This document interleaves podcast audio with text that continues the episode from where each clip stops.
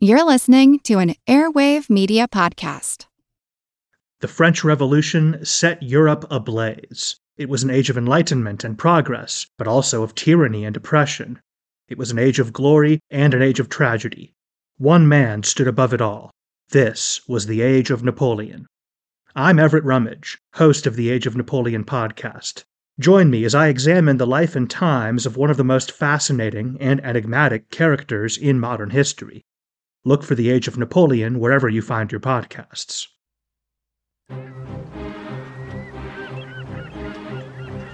Hello, this is Matt from the Explorers Podcast. I want to invite you to join me on the voyages and journeys of the most famous explorers in the history of the world. These are the thrilling and captivating stories of Magellan, Shackleton, Lewis and Clark, and so many other famous and not so famous adventurers from throughout history. Go to explorerspodcast.com or just look us up on your podcast app. That's the Explorers Podcast.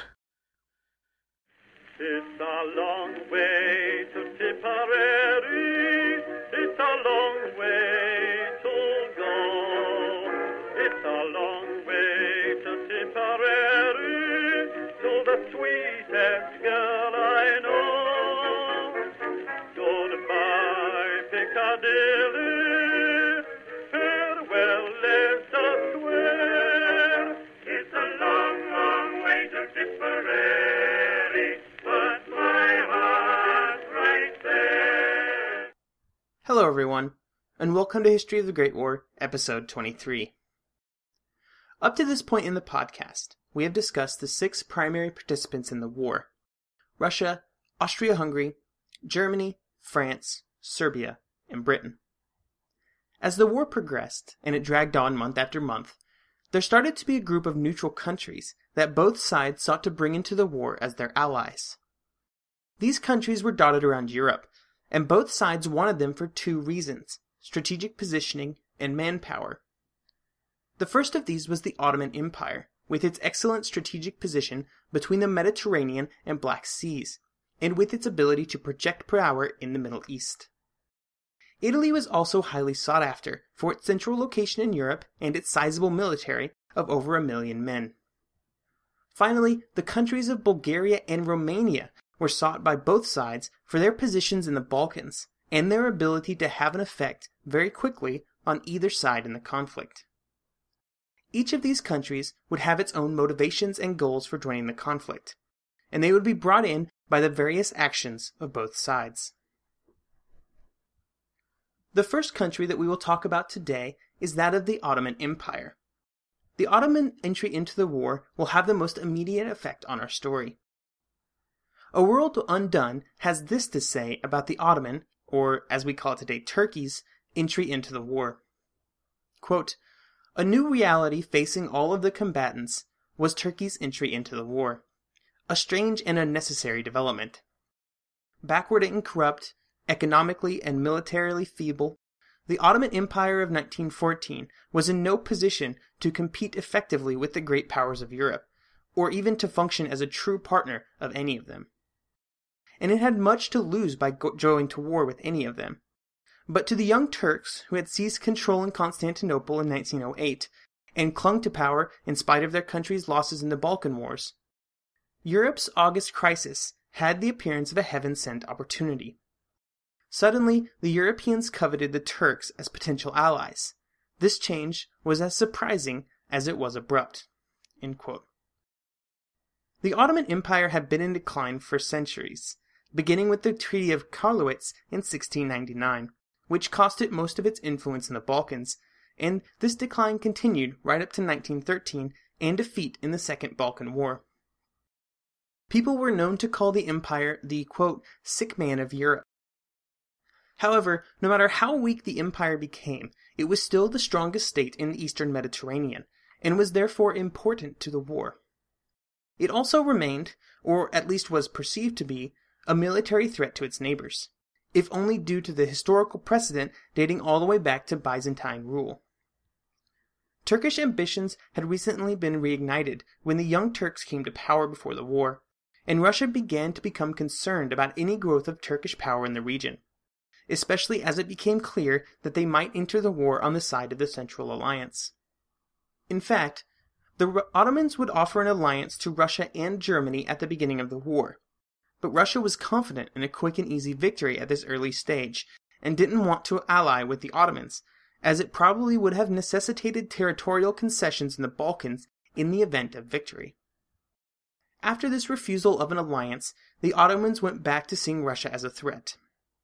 It was well known that Russia wanted to take a warm water port in the Mediterranean, and even Constantinople itself. This would solve Russia's largest problem, which was the fact that the only all weather port that they had was in Vladivostok, all the way over in Siberia. The desire to capture Constantinople was so strong that before the war, Britain and France had to insist, to the point of threatening military actions, that Russia not launch a campaign to take possession of it. The British were also very concerned about Turkey's intentions in the war. The Ottoman territory stretched all the way to the Persian Gulf, where the British held interests. With the discovery of oil in the area, this interest only intensified. The British invested heavily in the oil industry in the region, and in a company called the Anglo-Persian Oil Company, which had the largest refinery on the Ottoman island of Abadan. In the years leading up to 1914, the refinery had essentially become a military outpost. In 1913, British had bought a controlling interest in the company as they started to roll out oil burning dreadnoughts. As soon as Royal Navy ships started using oil as fuel, the Persian oil supply became a strategic matter of national security. This would be one of the reasons for British military actions in the Middle East, which we will cover in a later episode. For now, we will leave it at the fact that these interests just made the British extremely sensitive to the actions of the Ottomans. Little did they know that right before the war, the Ottomans had approached the Germans, and on August the 2nd, a secret defensive alliance had been signed between them. One of the events that sent the Ottomans far closer to the Germans was an incident involving two ships. Before the war, Britain was helping to modernize the Ottoman navy. This was part of bringing them closer to the British to secure the Middle East and British interests there. The Ottomans would pay 11 million pounds for two brand new dreadnoughts that would be built in England and then delivered to Turkey upon completion. This action was really popular among the citizens of the Ottoman Empire. It was so popular that most of the money needed to purchase the ships was actually paid for through a public fundraising drive. When the war did start, Turkey still hadn't come out in support of either side, and this left the British in a bit of a bind. With the uncertainty of Turkey's position in mind, on July 28th, the First Lord of the Admiralty, Winston Churchill, announced that Britain would put a hold on both ships that were close to being completed. In hindsight, this decision seems quite logical. The British weren't sure what the Ottomans were going to do, so if the ships would have been delivered, it may well have been delivering two perfectly modern ships into enemy hands. Somehow, before making the decision to withhold the ships, nobody th- thought to discuss it with Turkey, and maybe try to broker a deal that would have put the two ships on the block to trade for Turkey signing an alliance with the Entente. While this is something that could be discussed as one of the what ifs of the war, there is at least some likelihood that if the British would have asked, Turkish leadership would have welcomed the deal. There were parts of the Turkish government that, in July, wanted to side with the Entente, seeing it as a great way to secure Turkish interests in the Balkans. This blunder by the British gave the Germans a unique opportunity, which they were well positioned to take advantage of. While the British had been helping the Ottoman navy, the Germans had been assisting their army. The Ottomans had long admired the German military, and in the decades before the war had requested German military advisers as consultants. As early as 1822, the Prussians had begun playing a role in training the Ottoman army, and this would continue into the war. On August 10th, two German ships arrived at the Dardanelles, requesting interest from the Turkish government. The two ships were named the Goeben and the Breslau, and they were German warships that had just been raiding the coast of Algeria, and they had British and French ships hot on their heels. When they arrived, the German advisers, of course, insisted that the ships be admitted, while the British and French demanded a quick refusal. The Ottomans first tried to delay the decision as long as possible, but with the ships in danger, the Germans were very insistent that a decision be made immediately. A few days later, the Goeben and Breslau were allowed to steam north to Constantinople. On their arrival, the Germans gave the two ships to the Ottoman Empire, although this was something of an empty gift, because the ships kept their German crews and commanders, and they still took orders from the German High Command. In any case, there was absolutely no chance that the ships could have been brought back home anyway. The Mediterranean was ruled by the British and French ships, and any sortie out of the Dardanelles would have ended far before the ships reached Gibraltar. Even after this gesture was made by the Germans, the Ottomans still refused to openly commit to war. There were elements within the Ottoman government that wanted to quickly enter the war on the side of the Germans. These elements were led by the Minister of War named Enver Pasha. In late October, Enver and other elements of the Ottoman government sent some Turkish ships, including the renamed Goeben and Breslau, in a raid against the Russian ports on the Black Sea. During the raid, the ships shelled three Russian cities, including the cities of Odessa and Sebastopol. The rest of the Ottoman government was shocked and frantically assured the Russians that the Ottoman Empire remained neutral in the war. The Russians answered back, in no good mood for sure, and told the government that the only way to prove their good faith was to completely expel the Germans from the country. After this went without response, on November the 2nd, Russia declared war on the Ottoman Empire. Britain and France followed suit on the 5th. The Ottomans found themselves in a war, something they weren't completely averse to. They had a few goals that they wished to accomplish in the fighting reduce Russian involvement and power in the Balkans, reverse the territorial and prestige losses from the two Balkan Wars, curtail Russian and British expansion in the Middle East and Central Asia. Enver Pasha hoped to accomplish all of these goals with a giant two pronged offensive one through Syria and into Egypt, with the game of capturing the Suez Canal, and another offensive against the Russians in the Caucasus. We will deal with both of these offensives later, but needless to say, the Ottoman Empire would play a large role in the events of the war in the Middle East for the rest of the duration. The entry of the Ottoman Empire into the war also brought with it a new dimension. The empire was the seat of the Muslim Caliphate, and it brought the threat of pulling a religious dimension into the war, something that it was free of. On November the 11th, Sultan Mehmed V declared a holy war and sent out a call to all Muslims under British, French, or Russian rule to rise up in insurrection against their leaders. The effect that this had was small, almost infinitesimal. There were many North African Muslim regiments in French service who went right on fighting the Germans and the British army also had many Muslim units, some of which would even end up fighting the Turkish troops in the Middle East. Mehmed V's Holy War, while notable for the possibilities that it could have introduced into the war, ended up being a flop.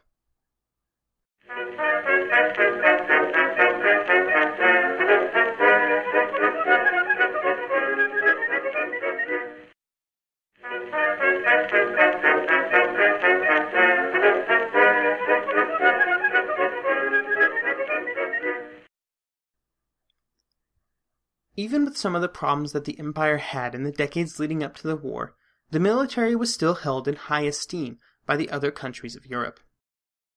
The resilience and fighting spirit of the Turkish troops was certainly never doubted, although some of the other ethnicities within the empire were a bit less dedicated to the fighting. In the years before the war, the Young Turks had spent a lot of time and money undergoing a program of modernization for the military. The army in 1914 had four primary armies, that were based in Constantinople, Baghdad, Damascus, and Erzincan. These armies were composed of 36 divisions, which were weaker in artillery than most of the European armies, but what artillery they did have was very modern, and their complement of machine guns was equal in number to any army in Europe. The supply and administration also left something to be desired, even after the endless efforts of German advisers, who were led by General Liman von Sanders who will take a very important comeback in later episodes of History of the Great War. One thing that could never be doubted was the ability of the Turkish soldiers, and time and time again they would show their ability, even when poorly supplied, to march and fight with vigor. One practice that would hold them in good stead on the modern battlefield was the digging of entrenchments, which they had been putting a strong emphasis on for years. There were two big prizes in the neutral race. The first was the Ottoman Empire, which we have already discussed, and the second was Italy. From a geographic perspective, Italy was perfectly positioned to have maximum impact for both sides, with its central location in the Mediterranean. As we discussed way back in the first few episodes, the Italians had an alliance with Germany and Austria Hungary before the war that was strictly a defensive alliance. Then, during the political maneuvering of July 1914, the Italians were completely excluded from the discussions. Their allies didn't want anything to do with them, and Britain and France knew that they had an alliance with Germany. When the war started, Italy claimed that the war wasn't defensive because Austria Hungary had invaded Serbia. And they used this fact to weasel their way out of the treaty obligations with the Central Powers. Italy's foreign minister, Antonio di San Giuliano, wanted nothing to do with the war, and he was the primary voice in opposition to entering it. However, San Giuliano would die in October 1914, and Italy's future would be put in the hands of the Italian Prime Minister, Antonio Salandra. Salandra had a very different mindset than Giuliano. He believed that Italy's neutrality was a negotiable asset that should be sold to the highest bidder. The bidding war over Italy would be for an army of over a million men, and both sides believed that if they could bring Italy into the war on their side, it would mean a certain victory. The Entente believed very firmly that throwing a million Italians against either Germany or Austria Hungary would result in their almost instant collapse. In March, negotiations between Sir Edward Grey and the Italian ambassador in London began, and they would continue for over a month, as the British made greater and greater offers in an attempt to persuade the Italians.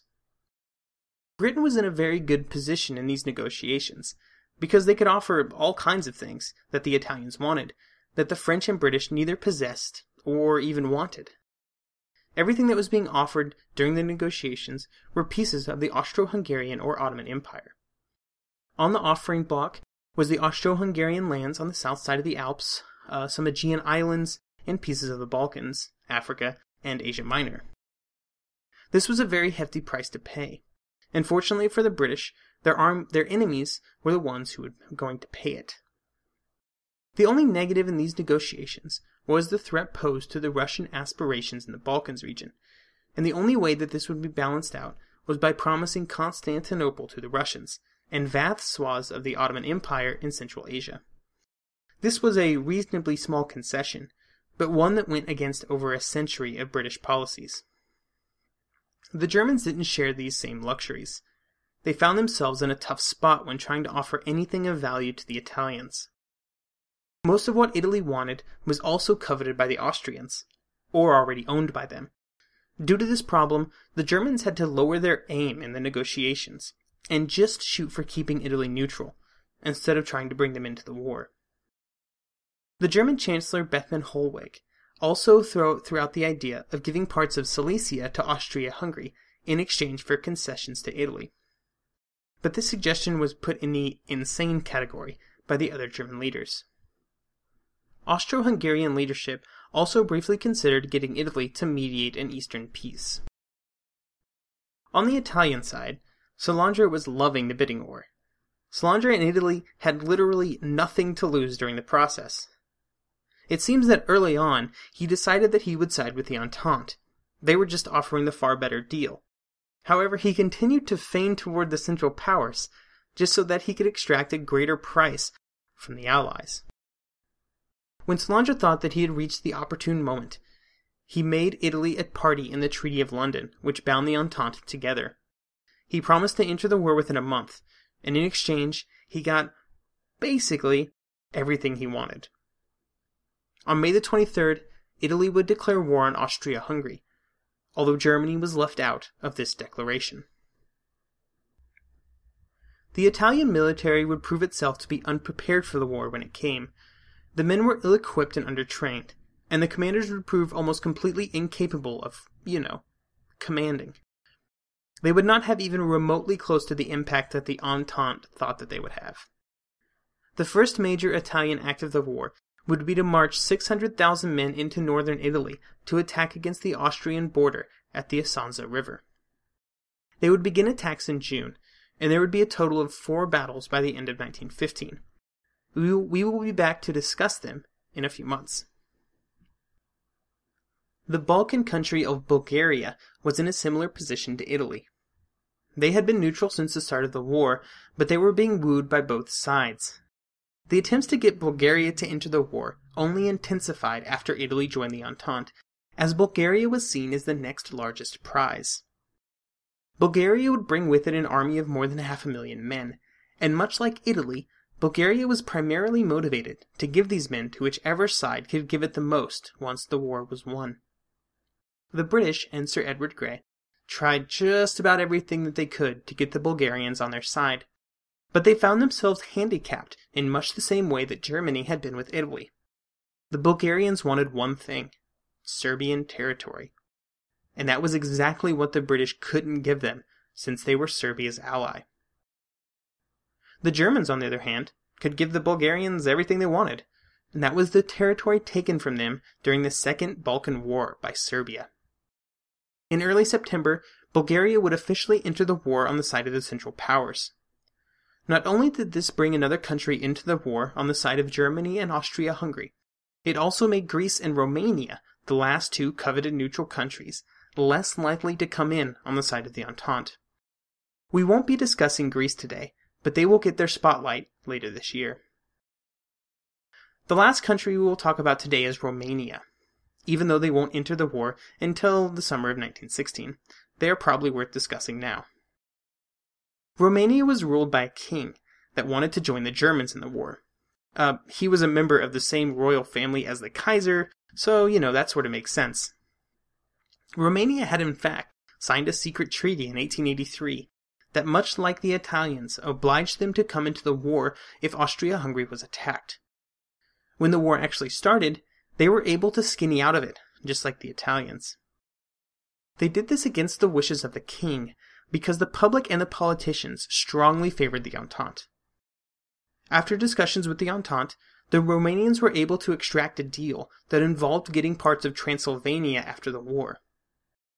During the war, they would get military supplies from the Entente and guarantees that the Entente would attack both Bulgaria and the Ottomans in 1916, so that Romania wouldn't have to fight alone on two fronts.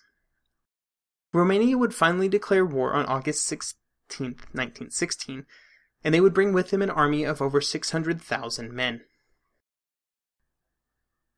With the entry of Romania, the great European neutral race was at an end. Italy and Romania would find themselves comfortably on the side of Britain, France, and Russia, with nice territorial gains waiting for them on the other side of the war. Bulgaria and the Ottoman Empire joined Germany and Austria Hungary and had equally as appealing gains waiting for them should their side win. All four of these countries will play a role in coming episodes, and we will encounter our first episode with one of them next week as the Ottoman Empire attacks through the Caucasus against Russia. While you are waiting for the next episode, you can follow the History of the Great War podcast at twitter.com slash historygreatwar, facebook.com slash history of the Great War, or just go straight to historyofthegreatwar.com. Also, I would once again ask that if you enjoy the show, you drop a review on iTunes or Stitcher or wherever you are receiving this podcast from. And with that, I will talk to you again next week.